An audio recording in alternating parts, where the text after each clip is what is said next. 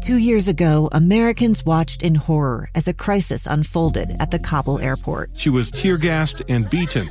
Images of thousands desperate to escape Taliban oppression filled our news feeds. More than 80,000 Afghans made it to America. But the story didn't end there. It was very cold. There was no power, no heat. Who would help our newest neighbors? I'm Andrea Smardon. In Stranger Becomes Neighbor, you'll hear the stories of some remarkable refugees who left their homes and their dreams behind only to start over from zero. Their only possession was three blankets. And you'll meet Americans who stepped up to help them. You want me to come when you deliver your baby. What can one person do in the face of an international disaster decades in the making? That's Stranger Becomes Neighbor. Find us at kslpodcast.com, follow us on Apple Podcasts, or anywhere else you listen. Inside Sources. Inside Sources with Boyd Matheson. Well, it's been almost a year now since President Biden announced that U.S. ports would be open 24 7 to help ease the supply chain. I think they call that overnight shipping. Uh, and yet, there's still a ton of problems at our ports, according to union leaders. So, what's going on? What can be done to fix the problem at the ports? Alex Daugherty is a reporter at Politico. Had a great piece uh, earlier this week uh, talking about the ports, and he joins us on the line. Alex, thanks for jumping on with us. Thanks for having me. Uh, so let's let's break it down. We obviously uh, almost a year ago, uh, everyone was worried about the supply chain and the problems and what was backing up. Uh, what's the reality? Where are where are we now? So there's still a lot of problems. Um, some of what we saw at the end of last year, in particular, with you know dozens of ships waiting on the west coast to be able to unload, um, unload their cargo, uh, has been alleviated a bit. Um, but the problem is with ports is it's, it's way more than just the ships and, and the cranes that take those containers off the ships. It's trucks and trains and other ways to get those containers moving across the country and ultimately, you know, getting goods into the hands of consumers. And a lot of the landside uh, problems uh, have continued over the last year or so. And so, as you look at how uh, things get uh, unjammed uh, at the ports, uh, beyond just making sure they're running 24 7, what are some of the things that are, are getting in the way in terms of kind of turning the corner in terms of that supply? So one thing is uh, because the West Coast ports, and that would be Los Angeles and Long Beach most prominently, uh, got so crowded last year, is some uh, shipping companies rerouted their business to the East Coast. Uh, what we've been seeing over the last few weeks is the port of Savannah, which is one of the busier ports on the East Coast in Georgia, uh, has a lot more demand for ships. There's a lot of ships currently waiting off the coast trying to unload containers because they routed all the way, you know, across the, the ocean basically to, to avoid a problem last year. So that's part of what we're seeing. Uh, another thing we're seeing is there's just a lack of ability and reliability for freight rail. Um, so a lot of these trains that are, are being sent to ports to take goods are either delayed um, and can't be unloaded fast enough and reloaded fast enough to be able to meet you know various schedules. And there's also not enough truck chassis. So those would be you know the, the containers that go directly on the on the back of a truck there's not enough uh, chassis and in some cases not enough truck drivers mm. to take those chassis around. Yeah, and I, I know one of the other challenges uh, has been uh, some of the union negotiations in terms of how that's going on. What, what is that impacting? What are they negotiating over? Where are the sticking points? And is there there any daylight there? Yeah, so one of the other things that's driven some business to the East Coast in particular is the West Coast ports are currently in the middle of union negotiations. Uh, there are some concerns that around the holiday season of this year, there could be a potential work stoppage or work slowdowns uh, that would further impact the ability for you know containers and cargo to move efficiently and quickly. Uh, as of right now, the, the unions involved in those negotiations um, aren't speaking publicly. They say negotiations uh, are are continuing. Um, they're not really giving major signals one way or the other about how those negotiations are going, and it's noteworthy the White House and, and the Labor Department have also indicated an interest to help with those negotiations.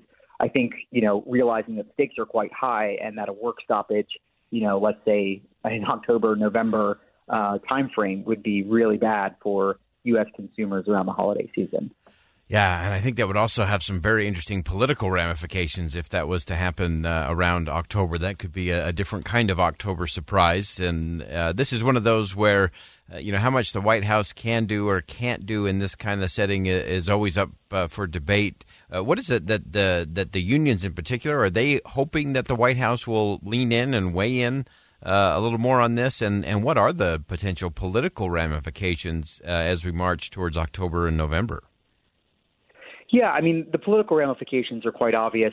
For for the average voter, a major work stoppage or slowdown, uh, you know, something that could cause prices to increase uh, very dramatically would obviously be something the White House would not want to see happen in the weeks before the election. Um, in terms of how the actual negotiations are going, I think the White House and, and the unions themselves, uh, you know, really see them as a as a potential mediator, not really someone getting involved directly putting their you know thumbs on the scale, so to speak, and, mm-hmm. and forcing one side or the other to take you know a specific action or a specific concession. I think there is a desire to let the process play out.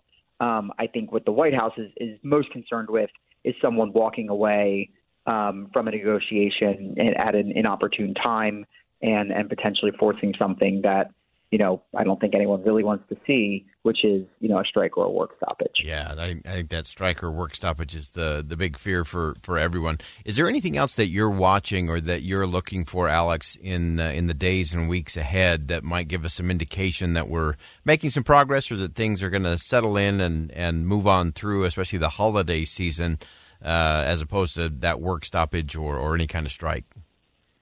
So, in addition to the West Coast ports, there's also ongoing negotiations between the freight rail companies and uh, their their unions. Mm-hmm. Uh, those negotiations have been going on for more than 30 months. Um, they officially uh, walked away from the mediation table a few months ago, and as of yesterday, the White House appointed Presidential Review Board uh, came out with a list of, of recommendations uh, in terms of you know pay and, and health care benefits uh, and changes and the like uh, for those two unions. Um, that's a pretty significant step. Um, in the past, those recommendations, they're not binding, are usually what ultimately forms the agreement that, that staves off a labor uh, stoppage uh, or strike. And that's something that really, you know, is also important because the deadlines around the, the freight rail also coincide with the potential, you know, movement of goods around the holiday season. You know, the earliest I believe that there would be the potential for a strike would be late September, um, and that could be extended a bit into the fall. Um, so that's something we're, we're keeping close tabs on. The railroads seem pretty happy with what the White House came out and said, or the, the White House appointed board came out and said yesterday. Uh, we haven't heard as much from the unions themselves so far in the last, you know, 24 hours or so. Okay, Alex Daugherty, reporter for Politico, uh, great piece, and this is an important one, uh, I think, especially as we head into the fall and towards that holiday season. Uh, appreciate your reporting. Thanks for jumping on with us today. Thank you. All right, again, that's Alex Daugherty, reporter for Politico, and I, again, I find this so fascinating. Here we are, a year out uh, from when uh, President Biden said this is our top priority. We are not going to sleep until we get this sorted out in terms of the supply chain. And uh, here we are. Uh, we're still seeing things go to a crawl. As Alex mentioned, a lot of things are had been diverted from the West Coast to the East Coast, hoping that would uh, that would move things along. Uh, we had a lot of uh, very small ball kinds of things, like just keeping containers a little further off the coast, so they technically weren't in port uh, and were not part of a backlog at that point. but again, still the supplies were not moving through the chain. and that is the problem, and that's what's causing the, the biggest headaches for the American people, for consumers, uh, and for businesses alike that need the raw materials, that need those kinds of things as well. And then, uh, as Alex pointed out, uh, it's not just at the port. Obviously, there's some labor negotiations going on there as it relates to the port, but then you've also got freight, you've also got rail uh, that are factoring into that as well, and they're having their own negotiations going on right now. So all of this is is a pretty complicated thing and a challenge, I think, for President Biden to continue to to manage, because this is one of those that if it isn't resolved before we get into those fall months, uh, I kind of uh, almost in jest said that would be a, a a real October surprise. But if that were to be the case, if we still had this kind of backup in the supply chain uh, rolling into October and early November, uh, that's a problem because that's going to cause uh, inflationary pricing in terms of a lot of those goods coming into the country. If there's just if demand is great and the supply is stuck in the port, uh, that means prices are going up, uh, and that's going to create frustration for citizens and and for voters. And so that's what we're going to have to watch in terms of all of this because it is one of those where the president said, "I'm putting my attention on this," and if we're a year plus out and nothing's changed and no real improvement has been made, uh, that's a tough sell for the president.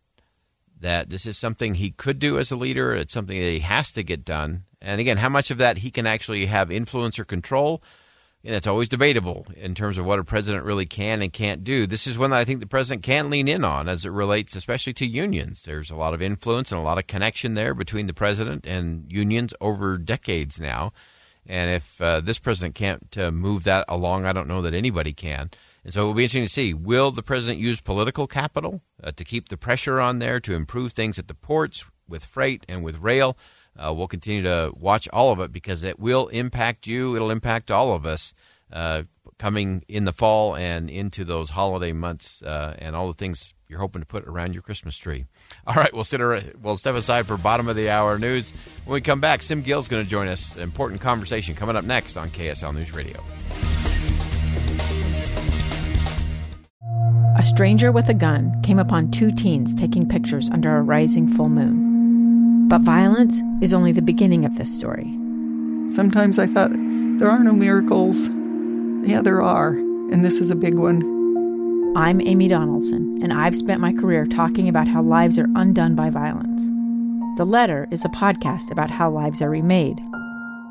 Follow The Letter at theletterpodcast.com or wherever you get your podcasts.